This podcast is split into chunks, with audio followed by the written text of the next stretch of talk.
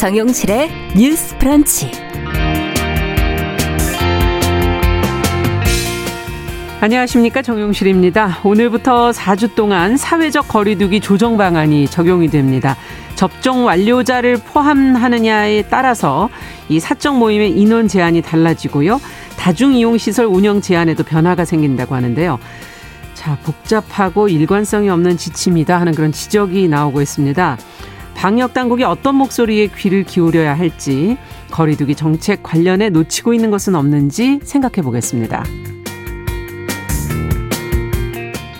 네, 코로나19로 비대면 온라인 공간을 많이 활용하게 되면서 이 온라인상의 혐오 표현 또 차별 문제가 심해지고 있다고 하죠.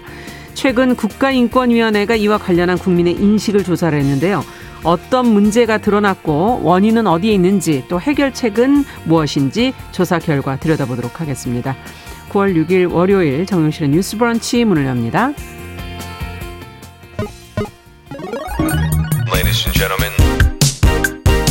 새로운 시각으로 세상을 봅니다. 정용실의 뉴스 브런치 뉴스 pick. 네, 정용실의 뉴스 브런치 항상 청취자 여러분들과 함께 프로그램 만들어가고 있습니다. 오늘 유튜브로 한 700분 넘게 들어오셨네요. 감사드립니다.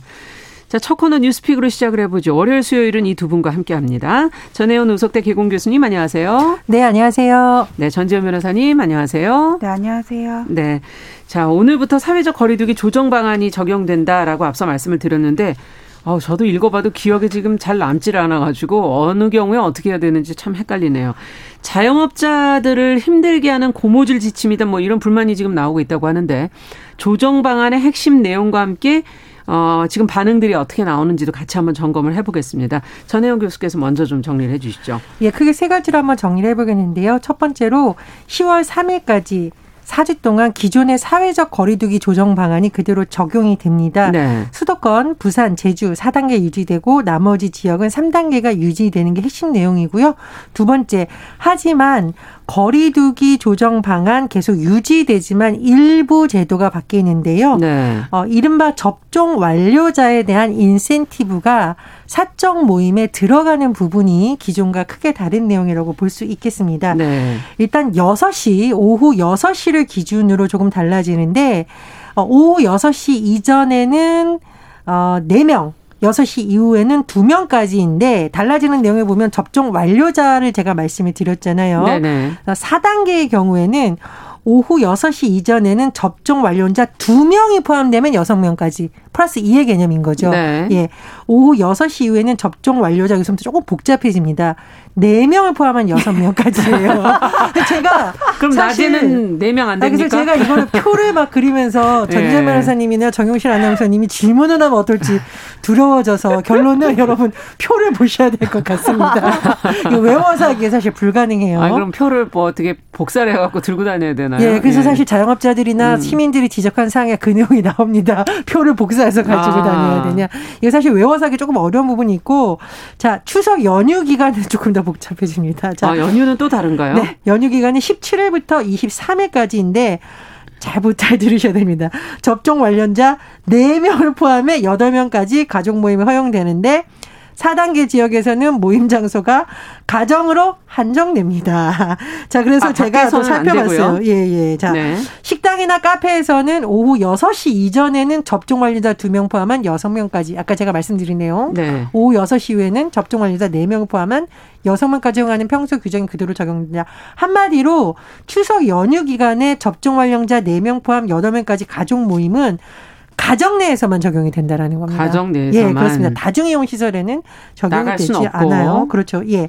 자, 그리고 어, 세 번째 크게 바뀐 내용을 보면은요, 이제 자중이용 시설 제가 말씀드렸잖아요. 예, 예. 식당, 카페, 노래방, 뭐 실내 체육 시설 등등이 있는데 식당, 카페 같은 경우에 저녁 9시까지 운영이 가능했었는데 10시까지 운영이 가능합니다. 예. 그런데 유흥 단란주점, 클럽 나이트, 감성주점, 헌팅포차, 이른바 무도장 어, 안 됩니다. 4단계 지역에서. 예. 예.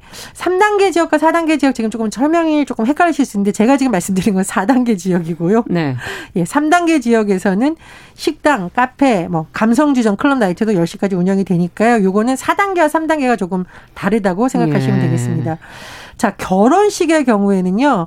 4단계, 3단계 지역에서 모두 식사 제공 없으면 99명까지 식사를 제공하면 49명, 49명까지만 허용이 됩니다. 네. 그리고 이게 가족 제가 말씀을 드렸잖아요. 추석 연휴 기간에 가족 모임. 네. 가족이 직계 가족만 포함되냐 아니냐 또 논란이 될 수 있는데 자, 친인척까지 네. 모두 포함됩니다. 추석 연휴라는 점을 고려해서 기존에는 직계 가족이었는데 모임 범위를 확대시킨 확대시키긴 경우고요. 했지만 인원은 가정 내에서도 접종 완료자 포함해서 8명 네, 아닌가요? 그렇습니다. 예. 그렇습니다. 예. 그런데 이제 가족의 범위를 예전엔 직계 가족인데 지금은 친인척까지 아. 포함이 된다는 거. 네. 또 이제 중요한 거. 보통 어떤 분들이 아기는 빼줘야 되는 거 아니에요? 그러는데요. 영유아 인원 다 그 인원에 들어가요. 아, 영유아까지 아. 포함하는 그렇습니다. 예. 예. 그러니까 영유아 뭐 빼고 아기는 빼달라 이런 게 없는 아, 성인 거죠. 기준이 아니다라는 말씀이시죠. 예, 예. 그냥 사람이면 네. 무조건, 무조건, 다, 다. 헬스가 네. 들어간다. 그리고 도대체 접종 완료자라는 것은 무엇이냐? 보통 지금 2차 접종이잖아요, 백신이. 예. 2차 접종을 다 완료해야 되고 14일이 경과한 사람입니다. 14일이 경과해야 예, 그러니까 된다. 2차 접종까지 해야 되는 백신 백신을 맞았는데 1차만 접종했다. 이건 접종 완료자 아니고요. 아니고, 예. 다시 한번 말씀드리지만 1차 집 2차 접종을 다 받으셔야 되고 14일 경과해야 아, 됩니다. 네. 그리고 이제 부모님들이 요양병원이나 어르신들이 요양병원에 있는 경우 추석 전후 2주인데 13일부터 26일 동안만 한시적으로 면회가 허용이 되는데 네. 4단계 지역에서도 면회가 가능해요. 그런데 예, 예.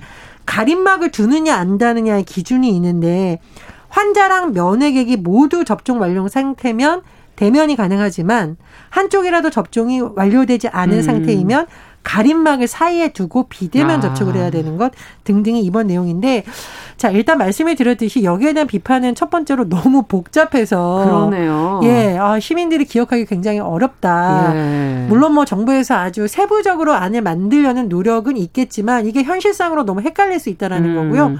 두 번째로는 가장 지금 목소리를 높이고 있는 사람들이 자영업자들입니다. 지금 그 전부터도 지금 계속이죠. 4단계 들어오면서부터. 예, 물론 네. 이제 정부에서 여러 가지 대책을 마련해 놓고 있지만 사실 추석 대목을 장사를 해야 되는 분들로서는 음. 굉장히 아쉬운 점이 많고 그리고 도대체 기준이 왔다 갔다 한다라는 건데 4단계 지역에서 저녁 6시 이후 두명 제한, 9시 영업 종료 지침이 그대로 적용되는 뭐 업종 같은 경우에는 식당과 카페는 10시로 해주고 왜 우리는 9시냐. 무슨 차이냐? 음. 우리는 음식을 먹는 것도 아닌데 왜 식당 카페는 풀어줘가냐 이런 불만이 음. 나오고 있는 거 형평성의 문제가 하나 나오고 있고요. 어, 지금 코로나19 전국 자영업자 비상 대책위에서 8일 밤 11시에 전국 단위 차량 시위를 펼치겠다라고 아, 했어요. 그래서 네. 너무 더 이상 살기가 어려운데 어뭐 위드 코로나로 가야 되는 거 아니냐 이런 주장도 나와 있고 예. 자영업자에 대한 뭐 손실 보상이라던가 추가 대책을 마련해 주지 않은 상황에서 음. 방역만 강요하는 것은 자영업자들에게 너무 고통을 강요하는 것이다 이런 네. 주장도 나오고 있습니다. 네, 정말 어려운 부분이 있죠. 현실적으로 생활도 하셔야 되는데. 자, 어쨌든 이번 조정 방안을 들여다보면서 자꾸 이제 세부 지침들이 조금씩 조금씩 변화를 하니까 좀 피로감도 좀 커지는 측면도 있는 것 같고 과연 또 방역 효과는 그러면 이렇게 하면은 제대로 되는 걸까 뭐 이런 생각도 들기도 하고요. 두 분은 어떻게 보셨습니까? 그러니까 저는 이게 말씀하시는 걸 들으면서 복잡해가지고 사실 이해가 안 갔거든요. 음. 나름 정리를 해봤는데 그러니까 여섯 시를 기준으로 해가지고는 여섯 시 이전에는 6인까지 모인다고 했을 때 접종자가 두명이면 되는데 여섯 시 이후로는 네명이 있어야 된다는 음. 거잖아요. 음. 그러니까 기존의 사단계가 여섯 시를 기준으로 해가지고는 여섯 시 이전에는 네명 네. 뭐 접종 미접종 상관없었어요. 그 다음에 여섯 시 이후에는 그냥 두명까지 됐었는데 음. 여기다가 사람을 더 붙이고 싶으면은 접종한 사람을 데려와라 그러니까. 이건 것 같아요. 네. 그러니까 여섯 명 모여 있을 때 딱 여섯 시가 넘어가면은 접종 안 한 애들은 너 집에 가. 한 다음에 자, 접종한 사람 불러. 그냥 이렇게 하면은 되지 네. 않을까. 우스갯소리도 그냥 생각이 나는데 네. 그 정도로 정리를 하면 될 것 같고요. 근데 이거 방역 당국도 복잡하게 만들긴 했는데 자기들도 만들면서 상당히 고심이 많았을 것 같아요. 음. 어떻게 소상공인들의 노고는 덜어줘야 되고 사람들을 좀 더 자유롭게 해주고는 싶은데 까딱하면은 이게 또 확진자가 확 늘어날 수가 예. 있거든요. 그래서 사람들이 피로감을 느끼는 부분은 방역 수칙이 자주 바뀜에도 불구하고 이게 확진자가 별로 줄어들지 않는다 이런 거는 있는데 그렇죠. 그렇다고 정부에서 이거를 확 풀기도 어려운 게 뭐냐면은 작년에 무슨 뭐 이태원에서 확 네. 확진자 번진 경우 있고 그렇잖아요. 그때 우리나라 K 방역으로 잡았다고 해가지고 좀 느슨하게 했다가 이게 확진자 그렇죠. 수가 확 터졌던 거거든요. 그렇기 때문에 방역 당국의 고심도 우리는 좀 이해를 해줘야 되지 않을까 음. 그런 생각도 드는데요. 이렇게 근데 계속 갈 수는 없어요. 네. 이게 영업 시간이 10시에서 9시로 줄면은 호프집 같은 데는 거의 매출이 절반으로 그렇죠. 준다거든요. 보통 저녁 모임을 7시 정도에 하는데 맥주를 그래도 마시면 은 2시간은 마셔야지 1시간만 먹고 일어나기에는 아쉽단 음. 말이에요. 네. 두어 잔씩 이렇게 먹으려면은 음. 그렇기 때문에 이것도 풀어줘야 되는데 아까 지금 이런 방역 수칙이 무슨 효과가 있냐 그렇게 말씀을 하셨는데 일단 감염 재생산 지수가 지수. 좀 줄어들었고요. 1일 이하로 지금 내려가긴 예, 그다음에 8월 예. 한 달간의 추이를 보면은 이게 중간중간에 이렇게 툭툭 튀는 부분이 있기는 한데 전체적인 추세를 보면은 하루 발생 확진자 수가 분명히 줄고 있어요. 아, 그 다음에 조금씩 줄고 있죠. 예, 조금씩 예. 줄고 있고 그 다음에 지금 2차까지 접종을 완료한 사람도 이제 추석 지나고 좀 있으면은 거의 국민의 절반까지 된다고 음. 얘기를 하거든요. 예. 그렇기 때문에 외국 같은 경우에도 지금 미국에 가 있는 친구를 보면은 실내에서는 그래도 사람들이 마스크를 쓰는데 그 외부 야외에서는 쓴 사람이 거의 없다는 거예요. 음. 자기만 쓰면은 좀 더 이상하게 보일 정도다 이렇게 얘기를 하던데 예. 우리도 좀 그런 식으로 하나하나 바뀔 필요가 있어요. 그래서 지금 독감의 치명률이 0.1이고 그다음에 중증도로 갈, 가는 게 1% 정도라고 얘기를 하거든요. 예. 근데 그에 비해서 코로나는 독감이 0.1이면 코로나는 치명률 0.36이고 중증도는 독감이 1이면은 코로나는 2란 말이에요. 그래서 이게 아직 조금 더 높죠, 독감보다. 높은데 네. 백신 접종률이 높아지면은 왜 코로나 바이러스에 걸린다고 하더라도 비교적 이게 가볍게 지나간다는 얘기도 있잖아요. 네. 일부 변이 바이러스도 예, 있긴 예, 예. 하지만 그래서 뭐 병상 규모라든지 이런 거를 감안해서 치명률 중증도가 이 정도로 줄어들면은 이걸 이렇게 조금씩 우리나라도 완화해 갈 필요는 있을 예. 것 같아요. 일단 야외부터 근데 다행히 영국이라든지 서구 유럽 국가에서는 우리보다 먼저 위드 코로나를 시행을 음. 했거든요. 그 사례를 참조를 하고 어떤 전문가께서 제안을 하셨던데 위드 코로나 TF를 구성을 해가지고는 한번 이런 지침들을 조금씩 만들어 가면 어떨까 음. 합니다. 음. 네. 이러기 위해서 좀 조금 더 어, 갖춰져야 되는 것들이 없는지 한번 어, 전혜영 교수를 비롯해서 두 분도 좀 같이 고민해 보여 주시죠. 그 지금 아마 여러 가지 그나마 긍정적인 효과가 나타나는 것은 거리두기도 있지만 접종률이 높아진 것과 아마 연관이 있지 않을까 음. 싶습니다. 그래서 백신 접종을 정부에서 네. 충분히 물량을 확보해서 조금씩 땡기고 속도를 예. 높이는 것은 긍정 평가를 하는데요. 예. 다만 저는 이 9시, 10시 제한 풀었다 놨다 하는 게 기준이 명확하지 않다라는 점은 좀 문제인 것 같아요. 예. 그러니까 이게 예측을 할 수 없는 상황이라는 게 사람들 하여금 불안감을 일으키는 거거든요. 그렇죠. 그래서 이번 일을 계기로 음. 뭐 자영업자 단체라든가 이런 부분하고 좀 소통을 원활히 해서 뭐 그분들을 설득하든지 아니면 그분들의 주장을 더 받아들여서 거기에 맞는 체계를 갖추든지 한번 정리를 하지 않으면 어느 정도의 원칙은 정해야 네, 된다. 그렇지 않으면 자영업자들의 혼선이 계속될 음. 수밖에 음. 없다고 생각을 하거든요. 그럼 이분들은 월세도 내야 되고 종업원 인력비도 줘야 되고 하기 때문에 그렇죠. 그 불안감 때문에 아마 불만이 더 커지는 걸로 보입니다. 네. 그래서 그 부분을 방역에 대한 것을 할 때 지금 위원회가 있다고는 하지만 이번 일을 좀 계기로 자영업자들의 의견을 좀 적극 수용을 하고 음. 사전에 불만을 좀 최소화할 수 있는 그런 안을 마련해야 된다고 보고요. 두 번째로 저는 추석 특별 방역 기간에 이게 기준에 맞춰서 현장에서 잘 될지 그리고 이게 과연 지자체가 의지를 갖고 단속을 할지 좀 의문인 음. 것이 어, 내년에 선거도 있고 지방 선거가 있으면 네. 사실 지자체 공무원들이나 이런 분들이 이런 걸 단속하는 거 굉장히 현장에서 부담스러워 합니다. 네. 그래서 어, 정부 차원에서 좀 대국민 어떤 소통을 활발히 하고 음. 지자체에서도 이게 장기화되면 모두에게 피해된다는 점을 들어서 주민들과 함께 단속을 좀 촘촘하게 해서 음. 하는 방향으로 가야지 내년에 선거 있다고 여기는 봐주고 여기 뭐 우리 음. 고등학교 동창회 하는 집이니까 봐주고 이렇게 하면 네. 사실 안 되거든요. 그렇죠. 그런 부분에 있어서는 또 공직이나 방역 당 국에서 국민들을 잘 선택해서 더 세밀하게 할 필요가 있다고 봅니다. 네, 아마 지자체도 그 어, 아, 양쪽 입장이 헷갈릴 겁니다. 지금처럼 음. 봐주고 싶은 마음도 있겠지. 그렇죠. 강할 수게 그렇죠. 할 수도 없지만 코로나가 또 심해지면 그 지자체에서 또 문제가 될 수 있기 때문에 자, 전지현 변호사께서는 어떻게 보시는지? 저는 지금 확실히 눈에 보이는 그런 어떤 해결책은 일단 백신 확보가 중요하다고 음. 생각을 해요. 예. 그래도 다행히 요새는 카톡으로 울리는 거 보면은 자녀 백신들이 꽤 나오는 것 같고. 지금 아스트라제네카는 조금 더 여유가 있는 것 같고요. 예, 그리고 네. 주위에 1차 접종이라도 했다는 분들이 많아지고 있어요. 지금 네. 제작진도 지금 거의 다 하지 않았습니까? 네. 그렇고 또 하나 문제는 뭐냐면 백신 확보가 중요하고 그 다음에는 뭔데 그 다음에 문제는 이제 선거라는 게 있거든요. 이게 소상공인들이라든지 그렇죠. 자영업자 이런 사람들은 지금 상당히 조여놨어요. 네. 그런데 선거 유세 현장을 가보면은 이런 뭐 거리두기라든지 이런 방역 수칙이 맞습니다. 제대로 지켜지지 않는 것들을 예. 지금 뉴스에서 계속 볼 음. 수가 있거든요. 제가 네. 봐도 아 저렇게 밀접하게 접촉이 돼가지고는 가능한가? 마스크가 코까지 내려왔는데 괜찮을까 이런 예. 경우들이 되게 많았거든요. 음. 그럼 여기서 이렇게 코로나 확진자가 확 퍼져버리면 어떡할 거냐고요. 그렇죠. 대통령 뽑는 것보다 사람 살리는 게 더 중요한 거 아니냐고요. 네. 그래서 이런 선거 현장에서의 관리를 어떻게 할 것인가를 먼저 좀 신경을 써야 될 것 같고요. 음. 그다음에 이 뭐 앞으로 이런 뭐 위드 코로나 관련해서 기준을 정할 때 뭐 영업별로 어떻게 할 것인지 지역별, 시간별 음. 이렇게 기준을 정할 텐데요. 영업이라고 하더라도 뭐 식 당, 뭐 갈비 파는 식당 해가지고는 어떤 데는 이렇게 확진자가 유사하게 발생하는 지역이 있고 네. 아니면은 뭐 아파트 주거 지역 같은데 정말 아이들이 있고 어머니들이 꼼꼼하게 관리하는 지역에서는 또 코로나 확진자 데이터가 없는 경우가 있거든요. 예. 그래서 이런 차이점을 좀 반영을 해가지고는 기준 설정을 하는 데 있어서 너무 일률적으로 하지 말고 음. 일률적으로 하다 보면은 예전처럼 뭐 파리바게뜨는 되고 땡땡 벅스는 안 되고 뭐 이런 식이 된단 음. 말이에요. 그렇기 때문에 이런 것들 것들을 각 어떤 지역별이라든지 과거 코로나 확진자 발생 유형별 그런 특성을 잘 감안해서 그렇죠. 세우는 1년 동안 해온 통계들이 있으니까요. 예, 필요하지 네. 않을까 싶고 그다음에 이제 요양병원이 항상 처음에 문제가 되는데 네. 이분들이 처음에 이제 아스트라제네카를 맞았기 때문에 이제 부스터샷을 맞아야 될 시기가 다가오고 그렇죠. 있어요. 그래서 빨리 이런 노약자들 그 공동 생활을 하는 노약자들부터 접종을 해야 네. 되지 않을까 백신의 싶습니다. 문제네요. 이것도 확보가 더 돼야 된다. 부스터샷. 치료제도 과연 또 얼만큼 확보가 될 수 있는가 하는 것도 어, 올 연말 이후에는 또 문제가 되지 않을까. 미리미리 좀 준비가 돼야 되지 않을까 하는 그런 생각도 들고요. 자, 앞으로 이제 또 계속 지금 말씀해 주신 선거 유세 때의 코로나 확진자 관리, 뭐 이런 어, 방역 어, 원칙을 어떻게 만들 것인지 이런 것도 저희가 지켜보도록 하겠습니다.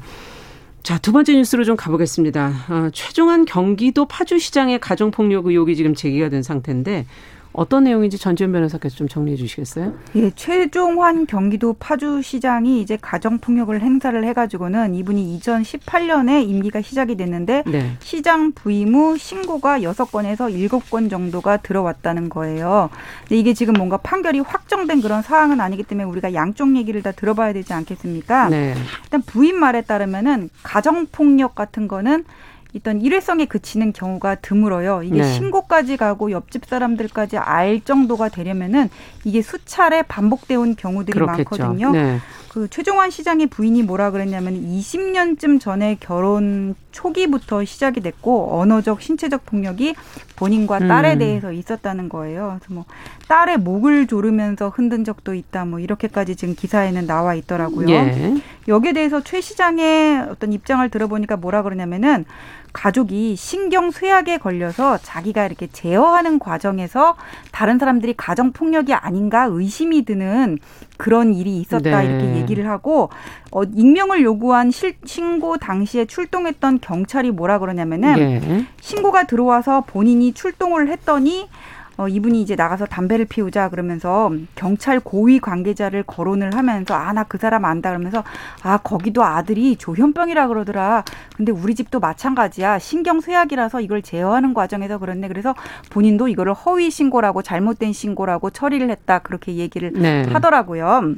기사에 나온 내용이죠. 네, 기사에 네. 나온 내용이요. 근데 그럼 당사자들의 의견은 그런데 주민들이 어떻게 봤냐 했더니 주민들은 가정 폭력이 수차례 행해지는 걸로 봤다는 거예요. 그러면서 이 사모님이 입원을 한 적도 있고 음. 갔더니 여기저기 폭행 흔적이 있더라. 그래서 어떤 폭행 흔적이냐는 거를 물어보니까는 파스를 여기저기 붙여놨다는 거예요. 네. 그래서 최종환 시장한테 물었어요. 부인이 여기저기 파스를 붙여놨다는데 그거 어떻게 된 거예요? 물어봤더니 아 부인이 관절이 약해서 파스를 붙였을 것이다. 지금 이렇게 얘기를 하고 싶, 있습니다. 네. 지금 양쪽 얘기가 전혀 다르기 때문에 아직 뭐 수사 결과가 나온 것도 아니고 어 법정에서 무슨 판결이 나온 것도 아니기 때문에 저희가 어 기사에 나온 내용과 팩트를 가능한 좀 체크해서 좀 얘기를 해야 될 것 같은데요. 아니면 인용 부분을 정확하게 좀 얘기해 주시면 좋겠고요.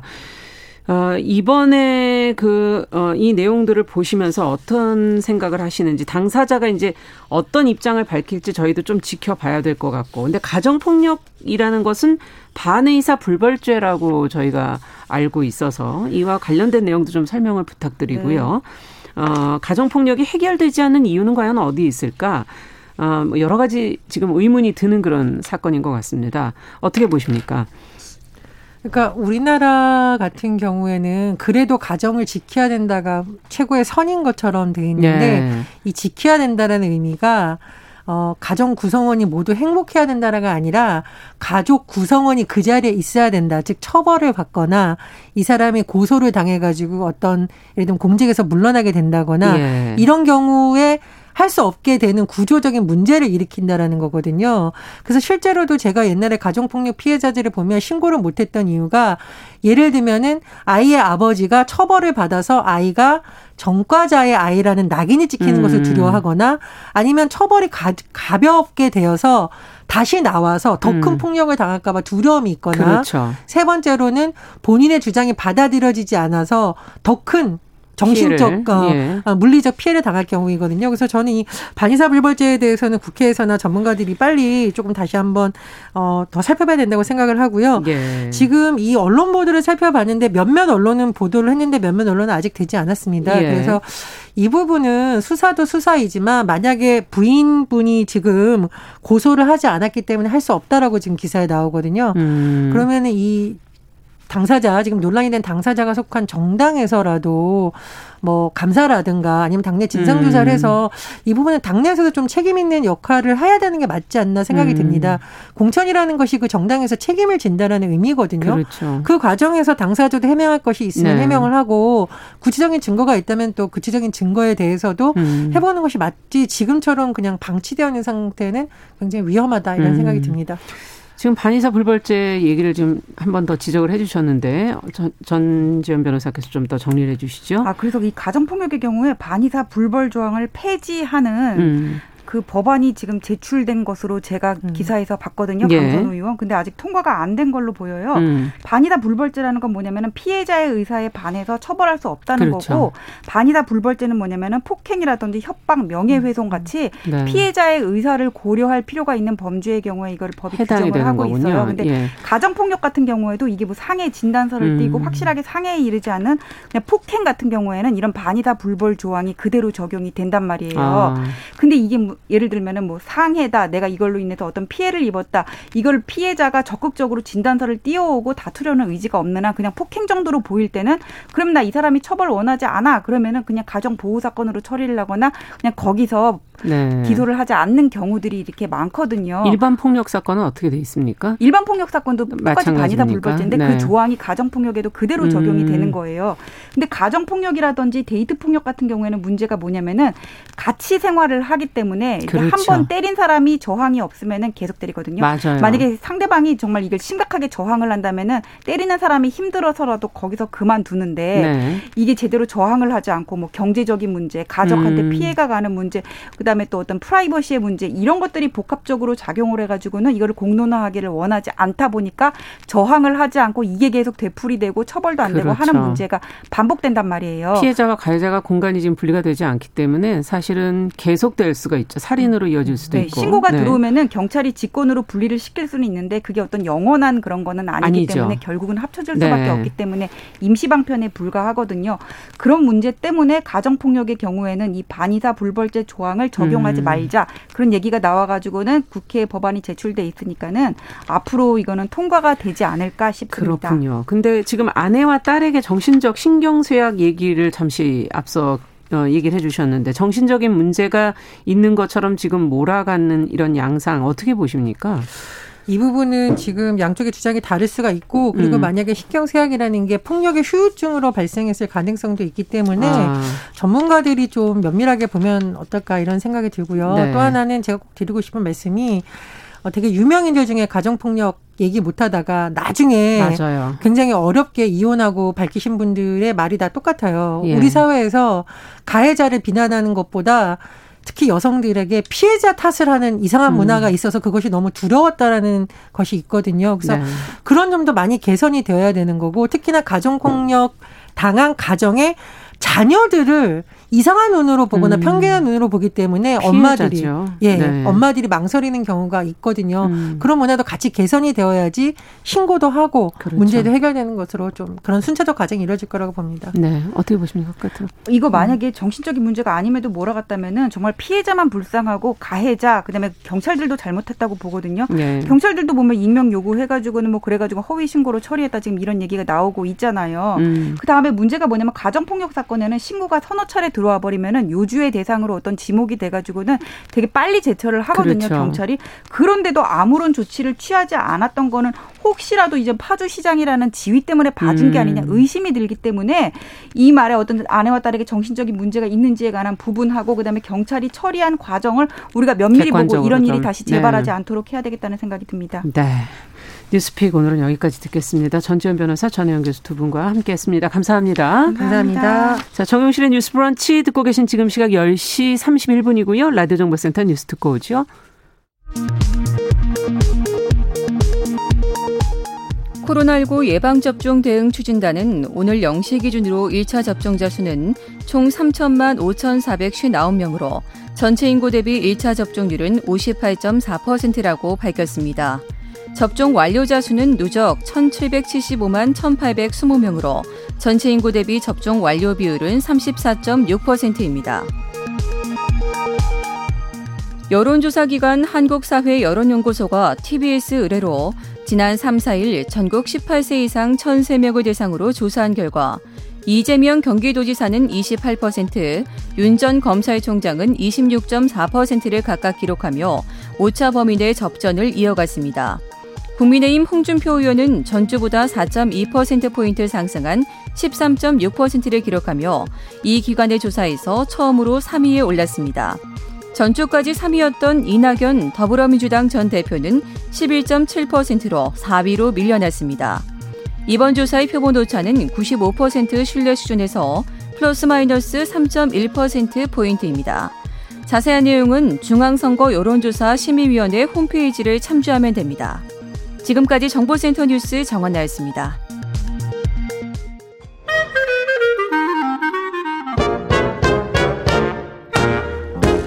모두가 행복한 미래 정용실의 뉴스 브런치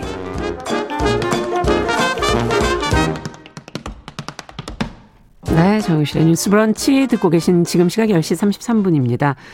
자, 월요 인터뷰 시간입니다. 코로나19 이후에 우리 일상에서 온라인 비중이 아무래도 커지게 됐죠. 온라인 상에서는 대신에 혐오 표현 차별이 심해졌다고 합니다. 자, 이 대응 방안을 찾기 위해서 국가인권위원회가 온라인 혐오 표현 인식 조사라는 것을 실시했는데요.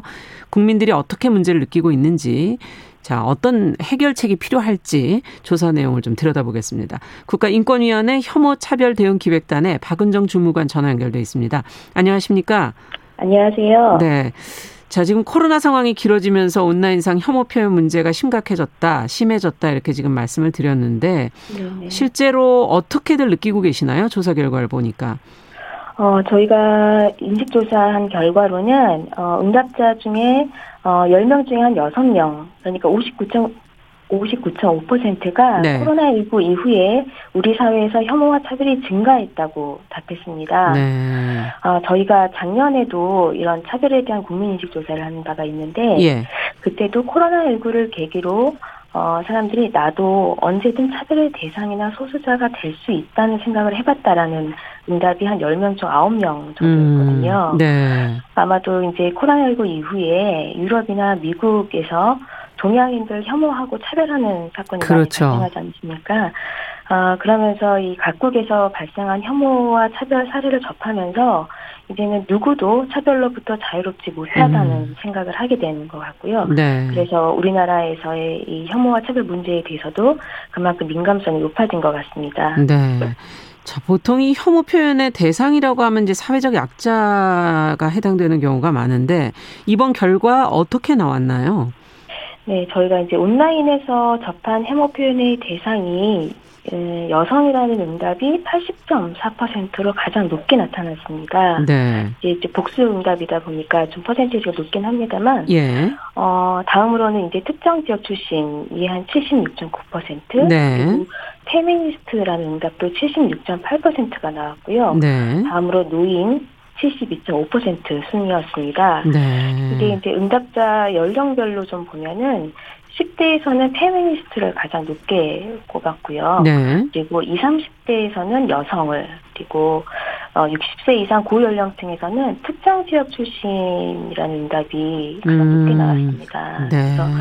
그래서 특히 이제 20대 같은 경우는 20대 여성들의 경우는 여성 혐오 표현을 접했다는 응답이 한 94.4%로 나와서 94.4%요? 네네. 네. 그래서 20대 여성의 경우에는 응답자 대부분이 온라인에서 여성 혐오 표현을 경험한 것으로 나타났습니다. 그렇군요. 네, 저희가 이게 19년도에도 이제 비슷한 조사를 했었는데 그때도 이 혐오 표현에 대한 대상 집단으로는 특정 지역 출신, 음. 뭐 페미니스트, 여성, 노인, 성소수자 순으로 이렇게 높게 나타났습니다. 네. 그래서 혐오 표현의 어떤 표적이 되는 대상에는 큰 차이가 없는 것 같지만 네. 이게 대상별로 비율이 그때보다 전반적으로 증가했습니다. 아 전체적으로 봤을 때. 네네. 그래서 혐오의 감정이 커졌다는 거군요. 대상도 늘어났다는 거고. 네네. 과거와 마찬가지로 혐오 표현의 대상이 되는 집단은 여전히 아. 그 대상이 되고 있고 오히려 그 정도가 더 심해졌다. 혐오 표현이 더 네. 늘었다. 이렇게 해석할 수 있겠습니다. 지금 세대별로 그 내용을 아까 얘기해 주시는 걸 들어보니까 그 전에 이제 정치권에서 많이 했던 그런 어떤 지역 갈등의 문제 이것이 60대 이후에는 두드러지게 나타나고 그것을 혐오의 대상으로 삼는구나 네. 하는 생각이 드는데요. 젊은 네. 층으로 가보니까 여성. 그럼 이것도 사실은 어찌 보면은 어, 이것은 어떻게 해석해야 될까? 과연 정치권에서 만들어 놓은 것일까? 우리 스스로가 만든 것일까? 여러 가지 생각이 들게 하네요. 네, 네, 그렇습니다. 네. 자, 이 혐오 표현을 주로 접하는 아까 20대가 94.4%가 접했다고 하는데 어디에서 이렇게 접했다는 건가요? 주로 이제 온라인 혐오 표현 같은 경우는 인터넷 뉴스 기사나 그 댓글 뉴스 기사 네네. 네. 그런 응답이 71%로 가장 높았고요. 네. 다음으로는 유튜브 같은 개인이 운영하는 방송이 한 53.5%. 네. 그리고 어, 인터넷 커뮤니티 게시판이 47.3%, 다음으로 SNS 35.9%, 뭐 거의 대부분이 인터넷으로 접하는 것이네요. 네네. 온라인의 경우는 이렇게 이제 인터넷 뉴스 기사나 댓글을 통해서 음. 뭐 주로 이제 본인들이 접하는 매체들을 통해서 접하는 게 많았고 네. 이건 조금 연령별로 살펴 살펴보면 예, 예. 어, 이제 전반적으로는 인터넷 뉴스 기사나 댓글이 가장 높게 나왔는데 네. 10대의 경우에는 어, 유튜브 같은 개인 방송이라는 아. 답이 가장 높게 나타났습니다. 10대는 네. 네. 그리고 이제 30대의 경우에는 어, 인터넷 커뮤니티 게시판을 통해서 아, 커뮤니티. 어, 접했다는 응답이 또 다른 연령 층보다 또 높게, 높게 나왔습니다. 네. 아무래도 연령대별로 주로 이용하는 온라인 공간이 다르기 때문에 예, 예. 그러한 특성들이 반영된 걸로 보입니다. 거기에 따라서 그렇지만 전체적으로 봤을 때는 어쨌든 언론의 역할도 상당히 문제구나 하는 것을 다시 한번 들여다보게 되는 대목이네요. 뉴스 네, 기사와 댓글이 가장 혐오 표현을 많이 접했다라고 지금 얘기를 해주셔서요.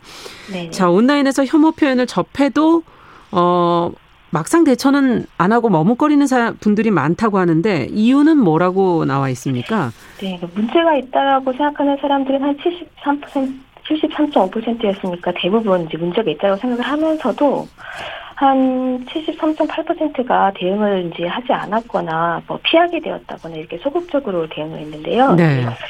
그 이유를 보면 어떤 신고를 해도 조치가 제대로 이루어지지 않을 것 같다 음. 이런 응답이 한 43.5%였고요. 네. 대처 방법을 잘 모르겠다라는 응답도 20%가 아. 나왔습니다.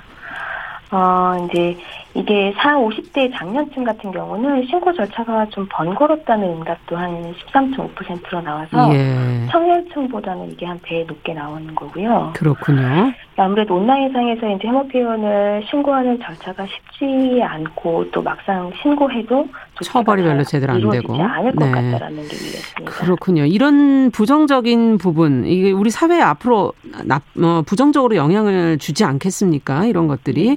시민들이 그 부분에 대해 서 우려하는 점은 어떤 것들일까요? 이후에 이제 저희가 혐오 차별이 어떻게 될 것 같냐라고 질문을 음. 드려봤더니 이게 이제 사회적 갈등이 더 심해질 것이다. 그렇죠. 라는 분이 어, 10명 중에 9명이 90.2%였습니다. 아. 네. 네. 그리고 또 범죄로 어, 이런 혐오차별이 범죄로 이어질 수도 있을 것 같다. 그렇죠. 87.7% 그리고 사회적 소수자의 표현의 자유가 더욱 위축될 것이다. 아. 80% 가까이 나왔고요. 네. 이제 사회에 있는 이런 차별 현상이 더 굳어질 것이다. 이런 식으로 좀 부정적인 전망들이 많았습니다. 그러네요. 차여, 뭐 차별 현상이 자연적으로 그냥 해소될 것이다. 음. 이런 응답은 26%에 불과했습니다. 네, 자연적으로는 잘 사라지리라 예상하는 분들의 숫자가 적은 거군요. 갈등이나 네. 범죄는 위험한 건데 이제 그럼 그냥 갈등으로 멈춘다면 괜찮지만 범죄로 갈 수도 있다는 비율도 상당히 높기 때문에 다소 그러니까, 우려스럽게 네. 생각하시는군요. 네. 이런 그 부정적인 전망 수치가 그 2년 전에 비하면 전반적으로 다 음. 증가한 수치입니다. 네. 원인은 어디 있다고들 시민들은 뽑고 있나요? 어, 우리 사회의 어떤 만연한 구조적인 차별이 어떤 혐오 표현으로 드러난 것이다라는 응답이 가장 많았고요. 네. 또 사람들이 일자리 같은 경제적인 어려움을 자기보다 약자에게 드러내는 것이다. 아. 그리고 언론의 보도 태도나 네. 어, 이런 것들이 혐오를 좀 부추긴다. 이런 답변이 80% 이상 나왔습니다. 나온 답변들이군요. 그, 네, 네, 그리고 이제 인터넷 서비스 사업자가 어떤 조치를 하지 않는다라는 음. 어떤 85.5%가 동의를 했거든요. 그래서 네. 혐오편에 대해서 인터넷 사업자들의 어떤 적절한 조치를 요구하고 있는 걸로 그렇습니다. 지금 말씀을 듣고 보니까 원인으로 꼽아준 것들을 보면 이건 결국 구조적인 문제라든지 이런 것은 정치권이 해결해야 할 부분이 있고요. 또 언론에 대한 지적도 꽤 많기 때문에 이두 분야 분야에서의 변화가 필요하지 않은가 하는 생각이 드는데 어떻게 보십니까? 시민들의 생각은 이 부분은 어떻게 나오고 있나요? 이 과거에 이제 그 정치인이나 유명인이 혐오 표현을 써서 문제가 되지 않는다라고 느꼈다는 응답도 저희가 2년 전에 비하면 굉장히 한 두 배 가까이 증가를 했거든요. 예. 그래서 이런 정치인의 혐오 표현이 사회적 영향이 크기 때문에 더 엄격하게 대응할 필요가 있는 것 같습니다. 예. 그리고 이제 이후에 혐오차별 정책과 관련해서 저희가 이제 여러 가지들을 여쭤봤는데 네. 정치인이나 언론이 혐오 표현을 부추기는 어떤 표현이나 보도를 자제해야 된다라는 응답이 90.3%로 가장 높게 나타났습니다. 네. 그리고 이 외에도 뭐 혐오차별에 대한 교육을 확대해야 되고 음. 어, 인식 개선 캠페인이나 또 어떤 정부 차원의 종합적인 대책이 수립돼야 된다라는 의견들 그리고 네. 상 정권을 보장할 수 있는 법률 이런 것들이 필요하다 이런 여러 가지 혐오차별 대응 정책에 대해서도 음. 80% 이상 그 대부분 다 동의한다라고 네. 응답을 했습니다. 자, 앞으로 대선에서도 사실 이 부분의 문제를 이렇게 국민들이 인식하고 있다면 좀 더 노력이 필요하지 않을까 하는 그런 생각이 들고요. 정책 마련과 더불어서 대선에서의 언어 표현이라든지 이런 것들도 좀 더 신경 써야 될 것 같습니다. 끝으로 네, 네. 청취자 여러분께 제안하고 싶은 점 있다면 한 말씀 더 듣죠. 어, 저희가 이제 마지막으로 좀 제가 그 제안 드리고 싶은 것은 이 혐오 표현은 공론회장을 왜곡하고 그래서 사회적인 어떤 차별의 구조를 더 확대하고 대생산하는 문제가 그렇죠. 있습니다. 네. 그래서 온라인에서 어떤 혐오 표현을 마주했다면 어, 자신은 그런 혐오 표현에 동의하지 않는다. 음. 그리고 그것은 옳지 않다. 이런 메시지를 보낼 필요가 있습니다. 아. 그리고 피해자의 이야기를 좀 경청하고 문제가 예. 되는 표현은 신고할 수도 있고요. 그래서 음. 이러한 과정들을 지켜보는 다른 또 사용자들의 인식에 변화를 줄 수 있기 때문에 네. 이런 것들을 저희는 대항 표현이라고 표현을 하는데요. 그렇군요. 이런 혐오 표현을 하거나 혐오의 대상이 되는 사람보다는 사실 이것들을 지켜보는 침묵하는 다수들 대부분입니다. 네. 그래서 이런 분들이 혐오 표현에 맞서서 대응하는 것이 음. 중요한 것 같습니다. 네, 오늘 얘기 여기까지 듣겠습니다. 월요 인터뷰 국가인권위원회 혐오차별대응기획단의 박은정 주무관과 함께 온라인상의 혐오 표현 차별 이에 대한 대응책도 같이 한번 들여다봤습니다. 말씀 잘 들었습니다. 네, 감사합니다. 여러분은 지금 KBS 일라디오 정용실의 뉴스 브런치와 함께하고 계십니다.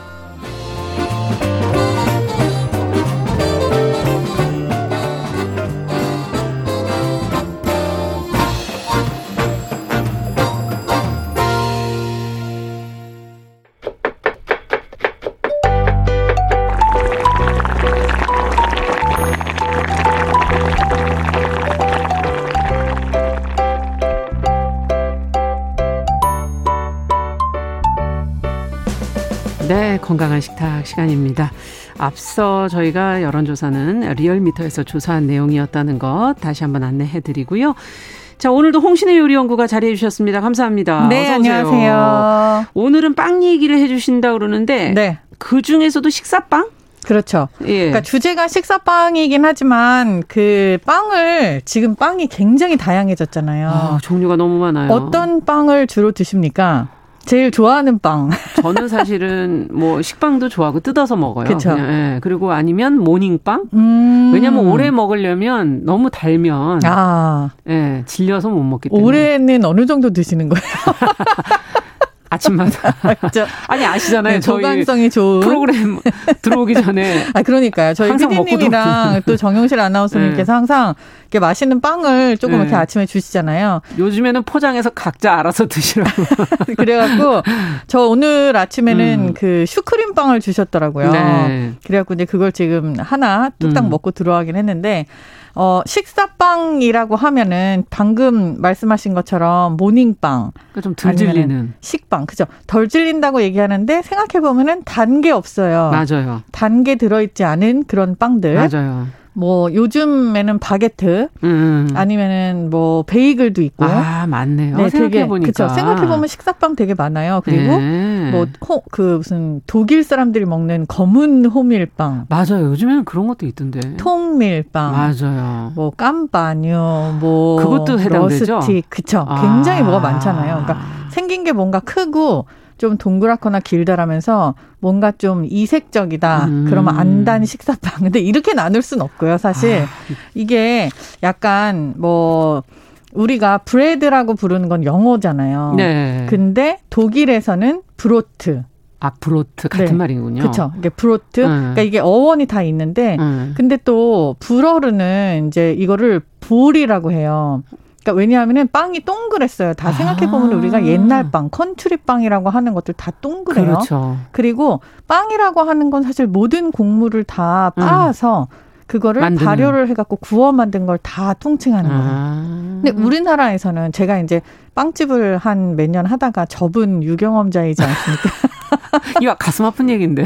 그렇죠. 뭐 작년에 네. 이제 코로나 때문에 문을 그러니까. 두 군데 다 닫긴 했습니다만, 근데 이 빵이라고 하면은 어. 어, 사람들이 생각했을 때 우리나라에서는 팥빵, 아, 슈크림빵. 그렇죠, 그렇죠. 빵이라고 하는 소보로빵. 가장 그죠 소보로빵. 제가 다 이렇게 단빵 종류들을 빵이라고 얘기를 해요. 왜냐면 밥으로 먹지 않았으니까요. 그렇죠. 우리나라는 밥 문화가 따로 있으니까요. 네. 주식이. 근데 빵이라고 얘기를 하고 단 거 안 단 거, 어. 식사빵이랑 디저트빵 구분을 안 하는 우리나라는 일본에서 영향을 받은 거예요. 그렇군요. 이게 원래 빵이라는 게 팡, 팽 이렇게 해가지고 음. 포르투갈에서 시작된 음식과 어원. 네. 근데 이게 전 세계로 퍼지면서 아까처럼 bread, Brot, boule, 아. 또 빵은 이제 빵 종류로 해갖고 또 pan, 뭐 Spanish, 네. 또뭐 일본으로 건너와서 팡이 되거든요. 팡이 됩니까? 네, 거기가 음. 다시 한국으로 오면서 빵으로 된 거군요. 네. 근데 이름이 이렇게 됐지만 이 안에 모든 두 가지 종류를 다 담고 있었죠. 아. 지금 구분을 하게 된 이유는 우리나라도 이제 빵을 주식처럼 먹고 많이들 있어요. 드세요. 아침에 빵 먹는 게 되게 네. 당연한 네. 사람들도 많고